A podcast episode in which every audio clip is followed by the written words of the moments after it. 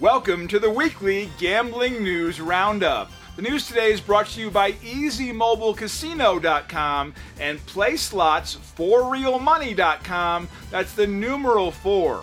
Subscribe to our newsletter to get the latest news and bonus codes delivered to you weekly. For the most recent online casino ratings and slot machine reviews, stop by CasinoSlotsMoney.com. Please share this podcast on your favorite social networks. First up, casino executives conduct informal talks for opening Las Vegas. The timetable to reopen the casinos in Las Vegas has not been set. However, select casino executives have met informally to discuss potential plans. One idea was to open the casinos off the famed Las Vegas Strip first. This would get a lot more locals back to work quicker. They also discussed the idea of mobile testing facilities for the coronavirus. This would benefit both casino employees and guests. Social distancing was also high on the list. Limited access to casino floors would be in place. Workers would wear masks and gloves. Current safety practices in Macau casinos could be a guideline. In the next story, online gambling helps fill the revenue void in Pennsylvania casinos. All 12 of Pennsylvania's land based casinos remain closed due to the coronavirus outbreak. As one of the few states with legal online casino gambling, that has helped fill the void.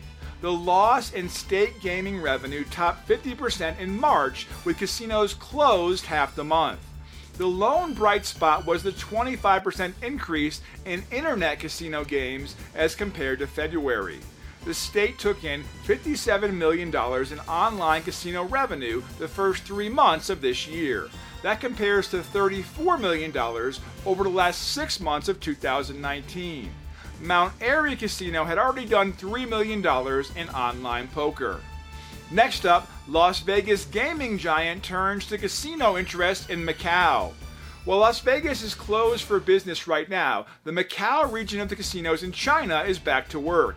They did close for 15 days in February when the coronavirus was at its peak in Asia the recovery of business has been slow. March was off 80% in total casino revenue. Yet this was an improvement over the 90% loss the previous month. Tourists are slowly returning to Macau. This could also help casino giants such as the Las Vegas Sands and Wynn Resorts stabilize their stock value. The business situation in Las Vegas remains dire, with casinos closed through the end of April. In the last story, Ho Chunk Nation's Wisconsin casino plan gains federal approval. Late last week, the Department of the Interior's Bureau of Indian Affairs, BIA, approved plans for a casino project in Beloit, Wisconsin. The plans were submitted by Ho Chunk Nation with the blessing of local officials in Beloit and Rock County. The state's Division of Gaming determined that Ho Chunk Nation is entitled to one more casino in the state. The next step is the approval process resting with Governor Tony Evers. He has already stated that he would carefully review the proposal to ensure fair consideration for all concerned parties.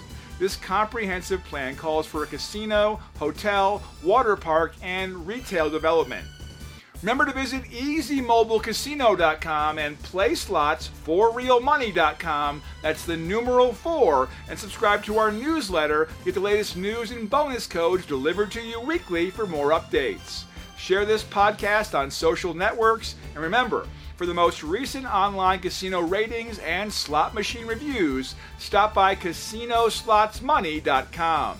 That's your weekly gambling news roundup.